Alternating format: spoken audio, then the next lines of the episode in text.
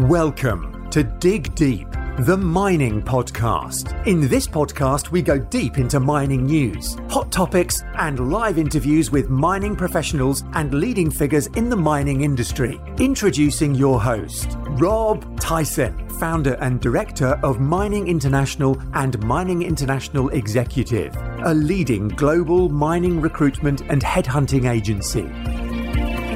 Hi, mining community. Back again with another episode um, and today we are speaking to Peter George, who's the managing director of Alicanto Minerals, who are an exploration company with a portfolio of historic producing high grade copper gold and polymetallic skarn and VMS projects located in Sweden. Peter's a mining engineer and a mineral economist by background. Um, and with and also obviously being uh, background in operations and management um, and more recently in, in, in sort of more executive positions. Um, and he's going to talk about Alicanto minerals and what it's like mining in Sweden. So that's welcome, Peter, to the podcast. How you doing, Peter? I'm very well, Rob. How are you? I'm good, thanks. I'm good. Uh, here in the UK, and you're in Sweden. And, and as we uh, before we started recording, uh, you mentioned it's your first time in a few years getting over to Sweden. So um, obviously, it's a a bit of a new surrounding for you, I suppose. But you can obviously tell us a little bit about that. Um, but first of all, just wondering if you can tell us a little bit about yourself, about your background and your career um, up to sort of present day. Yeah, yeah, not a problem. Yeah, so I'll, as you mentioned, so I'm a, I'm a mining engineer from out of the School of Mines in Kalgoorlie. Uh, also a mineral, a mineral economist from uh, Curtin University uh, over there in Perth. Um, been around a while now. I think I graduated back in back in '95. Um, was fortunate enough back in those early days to to um, get a uh, exchange in an exchange program with Luleå University in Sweden, and I went over there for a year. Um, also was quite fortunate to get sponsored by Boliden Limited um, and did my a master's thesis while I was over there and, and worked in the Laisvall mine, which is a, an old closed down uh, room and pillar mine um, in the foot of the Norwegian mountains, which was quite exciting for a for a young fella. Um, went back to Australia for a year, worked, uh, finished off my degree whilst working for Western Mining Corporation out in Kambalda, and then was fortunate enough to, to get an opportunity to go back to Sweden again for another five years. So I um, came over to Sweden and, and, learned how to speak the lingo again and um, uh, worked in their technical department and managed a couple of their big operations over here in Sweden as well. So which is, I guess, leads into you know what I've been doing in more recent times. Um, went, went back to Australia in the early 2000s. Um, consulted with a family company, uh, Rapello, for a number of years. Then moved on and, and worked. Uh, basically, got the um, the spodumene boom started with Mineral Resources. I was in charge of Wodgina operations over there in Western Australia. We got the first boatload of of spodumene DSO off to China uh, back in 2017. Um, did a few other things after that as COO for Keras Resources based out of there in London, uh, which then morphed into Calidus over in Western Australia again. Uh, and then in more recent times, obviously, I've been with uh, Alicanto, which I started uh, started with uh, back in 2018. Um, with uh, Alicanto's main focus at that point in time was the the uh, South American Guyana gold projects that we had over there. Um, I think at the time the board had made the decision that it wanted to move on from from South America. Um, I knew the team very well, having been involved in other projects previously, and they asked if I'd come on board as the managing director and and look to roll in a number of projects, of which we did. Um, so we started we started there with the Falun copper gold um, um, silver lead zinc project, um, very much a greenfield style project, but right next door to a you know a major producing asset that produced over 28 million tons at some extremely high grade uh, copper, um, gold, zinc, lead, and, uh, and a bit of silver. Um, that was always a, a greenfields opportunity. Um, we around about this time last year, we you know we came across the opportunity at Sala, which is a, another very high grade uh, historical producing mine, um, going back about 500 years worth of production, closed down in the, the early uh, 1900s. um, produced over 200 million ounces of silver, and um, you know was was for all intents and purposes extinct, is what everybody thought. Uh, and we picked it up, like I said, a bit over a year ago. Um, have you know the, the, the team on the ground without much help from me. I'm, i have to admit because I've been, like you said, I've been stuck in Perth for the last two and a half years, but um, have done a fantastic job to you know to the point where you know we're a couple of months off putting out our maiden resource um, at uh, at Sala, which for, for an area that was um, supposedly mined out is a, is a magnificent achievement. And obviously, you mentioned that you've been back in Australia for the last few years until you've um, just obviously um, gone into Sweden again because of obviously oh. what's been happening. How how has how has the sort of projects moved forward with you being stuck in Australia, um, and how how's that affected your progress? Could could you have maybe speeded up things if you were on site, or has it been pretty uh, pretty good? Um, well, I think it's it's actually worked extremely well, all things considered. Um, and I mean, we when I I started with Alicanto, um, an old friend of mine, Eric Lundstam, he and I, he's our chief geologist uh, for Alicanto. He and I actually started as graduates for Boliden back in 1995.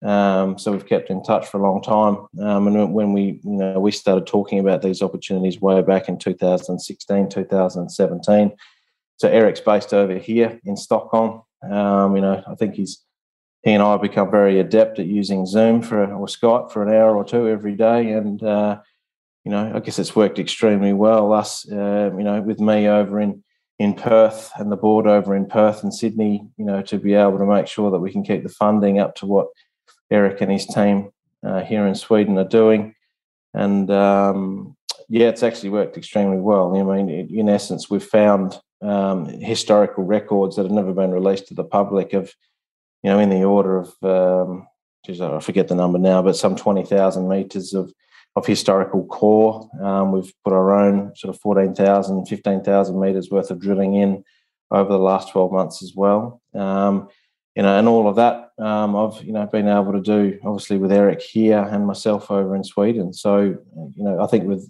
with today's technology and you, as long as you've got the right team on the ground, you know, anything's achievable. Mm. Yeah, certainly. Um, Sweden obviously has a reputation for being a pretty tough um, jurisdiction uh, for getting projects off the ground. Um, have you, how have you found that, and have you experienced that uh, with your, obviously your projects? Yeah, look, look, I've spent most of my career either in Sweden or Australia, and you know, to be fair, Australia is probably one of the toughest jurisdictions in the world to get a, a mining project from from zero to go. Um, so, uh, you know, Sweden's very similar. I mean, it has its own particular nuances um, with regards to some of the permitting and and um, the time around the permitting, which I think you know a lot of companies have run foul of over the years. Um, but I think with with my experience and background, and, and as well as Eric's experience and background, you know, we've we've managed to navigate our way through the majority of that over the last you know couple of years extremely successfully.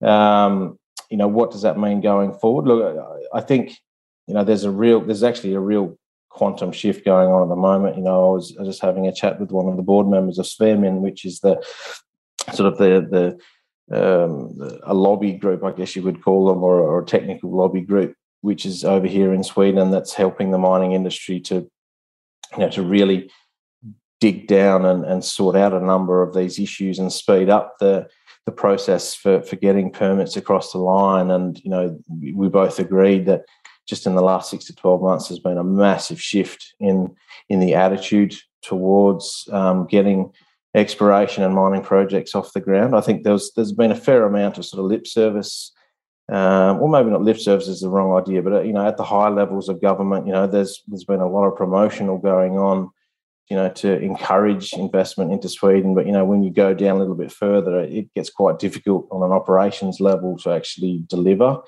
Um, but you know, I think that's been recognised now, and that's even starting to hit home with the bigger boys such as LKAB and Boliden and, and Lundin. So there's a lot of pressure also coming back from those guys onto government to say, look, you know, money's money's a very fickle thing. It will go, you know, usually down the path of least resistance. So if you put too much red tape or green tape in front of in front of projects, you know, the money will just go elsewhere. And I think that's probably been, you know, somewhat Sweden's experience over the last 10, 15 years. But, you know, just the last six, 12 months, you know, we, have we've, we've had a number of projects such as the Kallak um, project for Beowulf has just been approved, um, you know, in the last week. We've also had uh, Botnia Exploration have had a project um, approved in the last couple of months, which you know it, it, comes it comes in line a little bit with a, a, bit of a change in government circles as well and an attitude towards things. But I think a lot of that's also been driven by the you know, the uh, I guess everyone's or government and and have recognised that it's it's very dangerous for Sweden and well any country really to be completely reliant upon the likes of China for their delivery of metals and uh, you know their supply chain. Know, that's even been driven home even further now with the you know the war that's going on between Russia and, and Ukraine.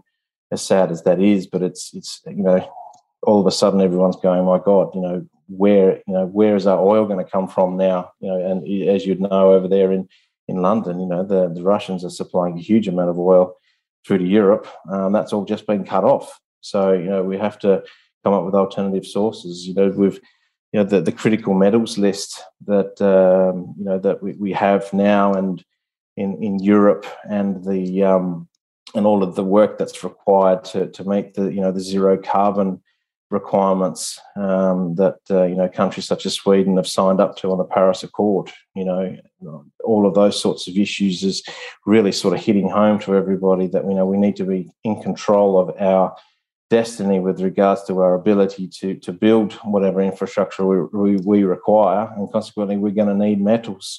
Uh, and our own raw materials to actually achieve all of these things. If, if we're reliant upon somebody else, it's it's a big risk. So I think you sort of add all those things together. It's a bit of a long-winded answer, but you know, I'm really starting to see a shift, and and, and in now the conversations I'm having with with people high up in in government circles and you know and and those sorts of places, it's it's you know it's really starting to change now, which is encouraging. Yeah, no, it's good to hear as well. Um, obviously, your uh, background is a mineral economist, um, as we mentioned how do you see the sort of current situation uh, with obviously just recent with with COVID, um, but also obviously the the the war between Ukraine and Russia? How's that? Hmm. How would you say that's affecting uh, the business and and I suppose the mining industry, and I suppose in relation to to Sweden? Yeah, yeah. Look, it's a good question. That it's you know I've been in the industry for over twenty five years now, and I'm now we had a bit of a they call it the mining super cycle, you know, that went from well supposedly started back in the early 2000s. We've had a big hiccup sort of 2012 up until you know the last couple of years, perhaps. But you know this this just in time supply, um, which is, was a real buzzword a few years ago. You know, people not having stockpiles. Um, you know, even on the LME, you know, the stockpiles of available copper, you know, zinc, just the, the basics that we require for, for everyday life, that they're down to weeks and days, which is you know, historically scary, very scary. Um, you know, we're starting to see that ref- being reflected in our um, in the, the metal prices, which I, I, still think have a fair fair way to run. Um, you know, obviously, it's not just the, the supply and demand that that controls that. You know, there's a fair amount of politics that goes into all of those sorts of conversations as well. But you know, I think you know when you I saw a very good. Um, I read the letter the other day that BlackRock um, put out to their to their clients. You know, and, he really reiterated that you know the the the end of um, uh, I guess the the free trade around the world has has has come to an end as we know it now, and you know, this real protectionism that's going to occur where um, you know countries are going to focus internally on their abilities to actually supply their raw materials into their supply chain is going to become a major focus for a lot of countries. Um, and you know, I think Sweden's going to probably be sitting at the forefront of that. Obviously, already being you know, the major supplier of iron ore, you know, very large supplier of copper, you know, those sorts of things, and, and, and having such a large endowment for actually for quite a surprisingly small country in Europe, but with that huge you know technology base and well educated um, populace and workforce that we have over here in Sweden. So you know, I, I, think there's, you know, for, for, for the likes of us that are, you know, trying to get um, exploration projects up off the ground and looking at opportunities that in the past were perhaps forgotten about or ignored, and um, you know, they they are now coming back to the fore, um, especially when you, you know, as per the, the, you know the previous question, you know, when you've you've got the perception that uh, you know Sweden or a particular country, it's quite difficult to get a project permitted and up and running. Now, consequently, there's quite a number of these very high value projects, such as Asala, which has just been sitting there ignored for over 100 years. So, those sorts of opportunities are here, um, you know, and we've been very fortunate to, to latch onto a couple and, you know, moving forward at a huge rate of knots. So, you know, I think that, you know, the next five to 10 years is going to be very exciting in the metal space. Absolutely. Yeah. And do you think, obviously, from what, from going on from what you just said, do you think there is going to be a sort of a, a resurgence um, of mining within Europe and probably even uh, more so the Scandinavian countries? Um, I've, I've done a few podcasts with a few companies out of Scandinavia, um, and there does seem to be a lot of potential, a lot of projects that were probably tucked away for, sorry, tucked away for quite a, quite a few years, um, and now becoming uh, come to the forefront. So, do you see a sort of uh, resurgence in mining across across Europe? Oh, look, most definitely. I mean, Europe, Europe's they've spent the last 40, 50 years trying to get rid of mining projects. Let's be fair. Um, you know, there's been a real um, bent towards trying to clean up the environment, and you know, and mining is bad, etc., etc. which uh, to be fair, you know, I, have come out of Kalgoorlie in Western Australia, you know, and as a kid, you know, we had six, seven smelters within the town and used to ride to school and, you know, you'd get the, the sulfur, di- sulfur dioxide fumes down the back of your throat, which would then turn into sulfuric acid and as you were driving to school and you'd get this taste. You know, but I've also grown up through all of those those technologies being improved to the point where you know all of those smelters are now gone. So the old ways of doing things are, are done. You can't do them that way anymore. So you know my generation of engineers and, and, executives that are coming through, you know we've seen the bad. We understand what it is that we need to do to to do it the right way. Um, you know, so I think it's a, a fantastic to dust off a number of these, you know, really, really interesting projects and, um, you know, and, and, get them up and running again and, and, even get back to grassroots exploration, which really hasn't been done for a, for a long time.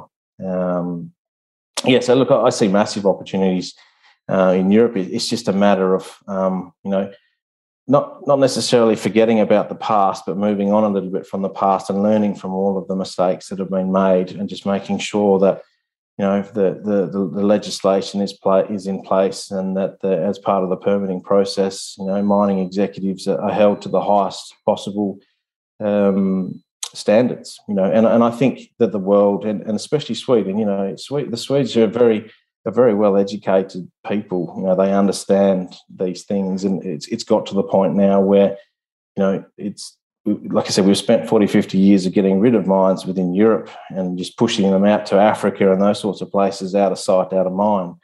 But, you know, the, the way that a lot of those sorts of, you know, mines are, you know, very unethical as far as the, the, the use of, of miners or, you know, in their environmental standards that they have to, you know, which they aren't held to anything in some respects. But, you know, we live in a global, we live in a global world. So, whatever happens in Africa, it's it's going to impact on what's happening over here in Sweden, in London, in Australia. So it's it's not just a matter of out of mind, out of sight. You know, you have to um, do things to the highest possible standards, and I think that's what the the whole conversation needs to change to that. Yeah, certainly. Um, obviously, you're you're a seasoned professional with um, over 25, 30 years of experience across obviously uh, multiple metals and jurisdictions. Um, what would you say your favourite achievements have been in your uh, in your journey? Yeah, well, look, I think probably a couple. I mean, I, I really, you know, when you when you're a young graduate and you, you go out, and I got the opportunity to go out and work in Sweden. You know, I, I went from positive 45 degrees on on the Boxing Day in Kalgoorlie in 1995 and landed up in Luleå at minus 30 degrees. You know, about two weeks later, and but as a 21 year old, you know, you've you've got no idea what what what, what to expect. You just turn up there, and, and you know, and I had the time, absolute time of my life. Made some fantastic friends that I, know, still work with today, and and keep in very good touch with today. So I think for, for me, you know, it's not necessarily an achievement, but it, it's something that I'm very proud of the fact that I actually put myself out there to to, to go off and do something like that as a, as a young fella, as a, as a young professional. But I think in more recent times, you know, I think I mentioned it before, you know, the to be able to, you know, I think when I started it uh, for Mineral Resources, you know, it took me 49 days to get the first boat load from when I started to uh, of 110,000 tons of spodumene. It was the first DSO ship load off to off to China, uh, and then proceeded to make a ridiculous amount of money for Mineral Resources over about 12, 18 months before the price unfortunately collapsed back then. It's it's obviously come back significantly now, but you know that was amazing opportunity for me professionally to sort of be everything from the you know the the the resident manager to the to the surveyor to the cook and the cleaner and you know standing on top of Telstra Hill it was called which is a hill up the top of Wodgina just directing traffic and you know just to, to be able to do that. And I, I think back and you know on how and how on, on how we actually did it is actually quite amazing. Um, but I think also you know what we've done with Sala is is quite amazing. You know I was having a good chat to to Eric um, yesterday about these things. You know, and there's probably only two people in the world that could have pulled off what we what we're about to pull off with Sala, with with both of our experiences on. Uh, you know, Eric being you know one of the top geos in, in Sweden. You know, myself with my my background in Sweden, but also my links into Australia and being able to provide the the funding through to Eric, and then, and then doing all of that remotely without being able to actually set foot in in the country. Um, know, so I'm really looking forward to getting that maiden resource out and, and you know and signing off on that side of uh, uh, achievement and um, and see where that goes from there. But you know, you just that's what's so fun about the mining industry. You just never quite know where you're going to go or where you're going to end up, but it's it's quite often fun. Yeah, obviously talking about Sala, um, obviously you're heading towards your maiden resource there, um, and it's been obviously been known for about 500 years, um, and and was obviously thought to be exhausted. Obviously, you saw something um, at Sala that generation of others may have not. Um, how, I suppose, how have you achieved? How have you achieved what you've done? And like you said, you're you're probably you two the only probably people that could have pulled this off. Um, mm. Just wonder if you can just tell us a little bit about that.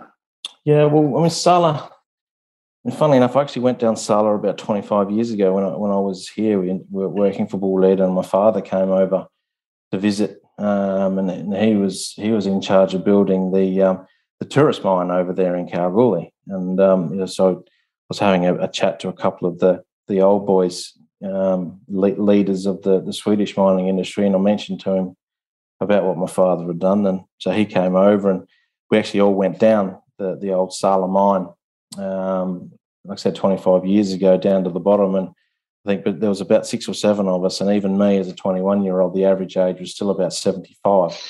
But it was in the days before they'd put in the the, um, the lift. So we all went down in these, um, down in the uh, ladders, which was quite fun. Um, but, you know, down to some of the levels where it was all mined by um, basically fire setting. So they'd come up and they'd set a fire up against the wall light it on fire, keep it going over the night, and then you know over over that period the, the walls would heat up and then crack. You know, and you'd maybe get about ten centimeters worth of advance per day, which is the reason why it took 500 years to mine, right? Um, but you know, just the, the grades that they managed to pull out of that place, you know, it's like an average grade of 1,244 grams per ton silver, which is, you know, you put that in perspective to today's mine, and there's nothing comes even close. Um, so I always sort of had it in the back of my mind that this would be a good one to, to come back and take a look at. Um, look, Sweden's an interesting place as far as uh, opportunities like that. There are quite a few of these type of opportunities around, and for whatever reason, whether or not it's you know a, a poor reputation because of permitting or um, you know people have, haven't had that much success over here. I think if you can get around those particular issues, which we obviously have here, you know, there's some there's some amazing opportunities um, to develop. But I mean, it's also important to be able to fund all of these things. So I think that's you know, I guess obviously with my last 25 years, 30 years worth of experience in the industry and the, you know, and the, and the people that I know and being able to raise funds and, you know, just like I said, to, to put Eric and I together with Eric's expertise and my ability to get the money together and the people over on the Australian side, it just really made sense to, to have a look at this a little bit deeper. I mean, we knew there was some historical information, but uh, this, I guess that's another new another nuance about Swedish projects where you know they changed the law in 1992, um, and in 1992, oh, sorry, prior to 1992, you actually needed to be a Swede or a Swedish company to, to own assets within within Sweden or with own tenements. But it also meant that you know when they when they changed that law, um, they negotiated. I, pre- I, presume it was Boliden and LKAB negotiated that any exploration data that they had from prior to 1992, they were not legally obliged to provide that through to the government. So, whereas like in Western Australia or in Australia as a whole, you, know, you can go back into the databases, you can go back 100 years and you'll find information, but you get to the database over here in Sweden, which is which is very good with the Swedish Geological Society, but you you go prior to 1992 and information starts to become very hard to find. So, you know, you need to have that that um, you know the you, you need to know who to ask to get that information. You know, and and between Eric and myself, we've been know, very fortunate to be able to pull a lot of this information that we knew some of it existed, but we've we've actually been blown away by how much we found, um, and it's saved us. You know, it's it's saved us probably 20, 25,000 meters worth of drilling, which is quite amazing. I mean, when you put that into a, a dollar cents. you know, we're talking, geez, I don't even know what that's worth, probably six, seven million dollars for our shareholders that we don't need to raise. Um, so, you know, I think when you when you you put it all into those sorts of um, put all that information together, you can sort of understand how we've you know, we've come about the the the solution and well the opportunity first of all at Sala and then and then how we've managed to get to where we are today. So I think it's a, it's amazing achievement. Yeah. So if companies overseas companies were looking to go into mining in Sweden, um, how how is it to mine in Sweden with obviously mining regulations, governments, local communities, etc., workforces? Um, mm. Just wanted to give us a, a general overview if, if someone um, from overseas was looking to explore in Sweden. Yeah, well, look, I mean, there, are there are a lot of roadblocks, right, that you have to figure out yourself how to get around and get over the top of, and when you first go in there, you can sort of see, oh, wow, there's so many fantastic opportunities here. I can't believe that they're still sitting there. But sometimes there's a reason why these things are still sitting there, and you know, people haven't been able to get over the roadblocks. But you know, each part of the country is different. You know, some of them take longer. Um, some of them are very quick. You know, like Sala has been amazingly quick for us to be able to get hold of the historical information. Had a lot of support from the local government and uh, and the um, and the, the mines inspectorate on, on getting our approvals through on a timely basis. Um, you know, stakeholders are actually very interested, you know, so the local people are very interested in what we're doing. But, you know, I guess we're lucky in some respects because they've got a long history there of, of having a mine um, within the town. Um, there's still an operating uh, limestone mine that sits right there in the town as well. So it's, it's not a foreign um, idea uh, for the local population to sort of see mining trucks running around and and miners running around and and it's the whole the whole uh, value that that actually adds to the to the local community is massive. You know, if if and when we get Sala up and running, you know, there's the potential for three four hundred jobs, which for a small town like Sala with a few thousand inhabitants, you know, that's that's a that's a huge bonus to the local economy um, and just a huge number of jobs. Not not to mention the direct jobs, but also the follow-on jobs for you know families that are going to move there. You know, and they'll bring kids. You need teachers. You need shops, etc., etc. So you know, and we're we're looking at a potential mine there that's going to be you know in my mind we're looking at ten years plus. Um, uh, depending obviously on how we go with it, with our future exploration programs, but you know, it's it's uh, it's somewhat um, buyer beware, I suppose, is is the is the best way I would describe Sweden. To do your own research, but I mean, you know, Australia's no different. You know, which is that we've become very used to um, or, or, adept in you know in working our way through all the process and, and all the permitting, and you know, you just it just becomes part of the job. Um, here, Sweden, we haven't quite got to that level of experience, and that's probably got more to do with the sheer volume of projects. You know, like in Australia, you know, we've got hundreds of mining projects and exploration projects, if not thousands, around the country. You know, so it's you know, and I can remember over the last twenty years talking to people about how frustrating it is in Australia just to you know, to to do something, you know, because there's a there's a bat over here, or there's a particular flower that's you know highly protected, you know. But you know, I think that's all fair enough. That's the way that it should be. Um, and I think Sweden's just sort of coming up to you know for, for once for once that that I've actually seen now, Sweden's actually a little bit behind Australia in that regard. Usually, Sweden's ten to twenty years ahead of basically everything that Australia does. But I think in this situation, it's a bit behind you know but that's that's where the opportunities lie you know you can't go to exactly the same places where everybody else is because all the good stuff's already gone so that therein lies the opportunity yeah certainly um, a couple more questions um, what advice can you give sort of upcoming uh, mine, mining professionals um, obviously you've been experienced and you've obviously traveled traveled around uh, uh, around the world um, what advice would you say that you think would be beneficial to some of our uh, younger audience listening to this uh, episode? Yeah, look, um, just get out there and have a go. I think.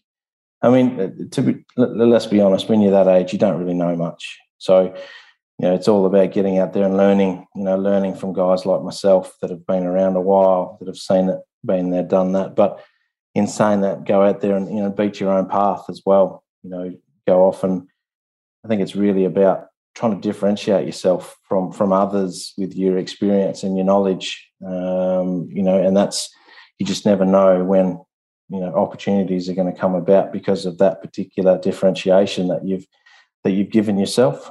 Um, but in saying that as well you know as as professionals you, are going to get involved in different things as you go through your career. Um, you know i think back in my early days i was very interested in the technical side of things and you know, quite keen to learn about that, but very quickly got pushed into management and, you know, saw a whole different world again. But there's no reason why you can't do both um, as a professional. And, and, to be fair, you know, I, I, like to see a lot of the professionals coming through, you know, really get an opportunity to concentrate on their on their um, the technical side of what they're doing. You know, I was I was very fortunate with Boliden to spend uh, two three years on the explosive side of things and got got to run around to all of their operations in Sweden and Spain and a few other places and just really learn about rocks, um, you know, and, and, how to blow them up. As exciting as that sounds, but um, you know, I, I, you know, and, and don't be discouraged. I think you know, with with uh, you're going to have downturns, you're going to have upturns, but just go out there and push yourself and and preferably do a lot of that sort of stuff before you get married. Because I think once you get married, um, you know, the, the handbrake tends to come on a little bit more.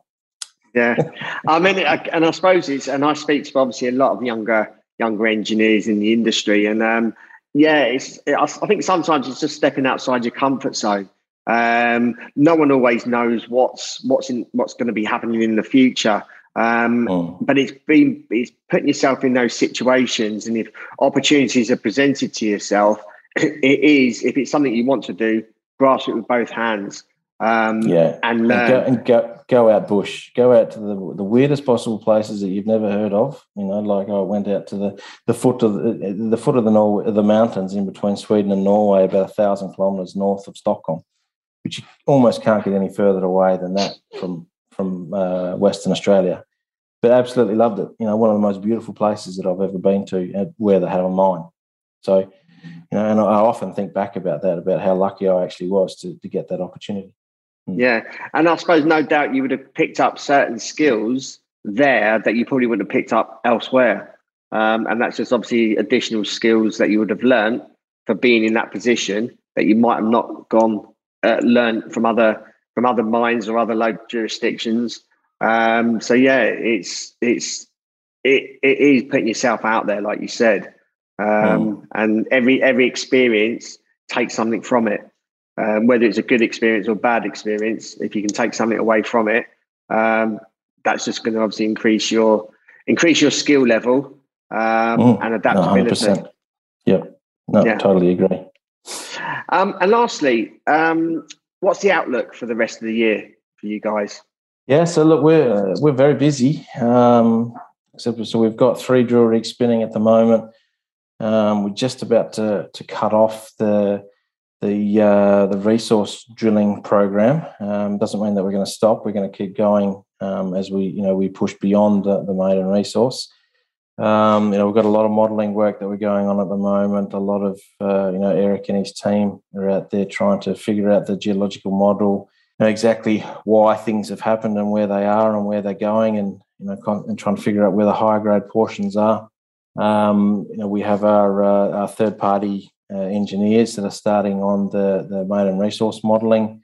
and that'll start in a couple of weeks' time. So you know, we're, we're going to be really busy through until you know, charging all the way through to the end of end of May, I think, for um, we can perhaps take half a breath and, and, a step back and go, yep, okay, well that's what we've achieved.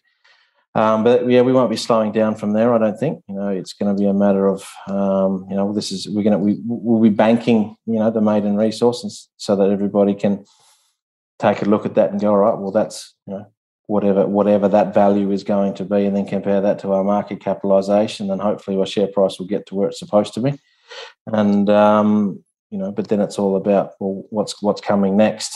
You know, that's the that's the hard part about being in the junior um, sphere. You know, it, investors are always craving the next announcement when the next piece of amazing news is going to come across their desk, so that the share price keeps going up. It doesn't unfortunately always work out that way, but um, yeah, a lot, a lot of work going on. Uh, hopefully, I can get back to Sweden a little bit more than, than what I have been over the last couple of years. I'm, I'm back off to Perth um, Sunday, I believe. Um, so I'll be back next week, and then um, yeah. So hopefully, I'll be, but uh, I don't think I'll be too long before I'm back in Sweden again, giving Eric a hand. Yeah, certainly. Well, Peter, really wish you all the best for uh, for the year. Um, obviously, exciting opportunity you've got there, um, and like you said, you're just going to keep pushing along. Um, obviously, results will be up and down, but you you'll get there in the end. And um, yep. what an amazing project, and and and it seems in a very nice uh, part of the part of the world. So yeah, wish you wish you well in in your success, and maybe come on later this uh, later this year or next year and, and give us an update. Yeah, I'd be happy to. Yeah. Um, if our audience wants to reach out to you, if they've got any questions or wants to find out more more information um, around maybe mining in Sweden or um, get an update from yourselves, how can they go about doing that? Um, are you crossing? Yeah, well, the best place platforms? to do is, is to your best thing to do is, is to go onto our website. You know, we've got a huge amount of information on our website. Um, we've also got emails in there for how to get in contact with us. So yeah, no, by all means, send an email through, and I'll do my best to to um, to give you the, the best answer I can. Yeah. And are you on Twitter, YouTube, any of those social media platforms? Oh, yeah. We're, we're all over Twitter and Facebook and LinkedIn and, and all of those sorts of things. They're very easy to find. Yeah, no worries. Well, appreciate your time again. And those that are listening, um, appreciate if you can uh, obviously follow Peter and, and, and his journey. And um, if you've obviously got any questions, feel free to reach out to him um, and his company. Also, um, appreciate if you can uh, share this episode with others, especially if they're in Europe, um, whether they're in uh, in sort of Norwegian countries or whether, or sorry, Scandinavian countries or whether in Europe. But appreciate if you can uh, your continued support and appreciate you uh, um, sharing these episodes amongst others in the industry so they can understand what else is happening within the mining industry and and obviously we don't get many many people on the podcast that are um, developing projects in Sweden. So, um, yeah, appreciate your continued support. And until next time, happy mining. Thank you for listening. Remember to reach out to Rob via the show notes and be sure to subscribe and leave a review. Until next time, happy mining, helping each other to improve the mining industry.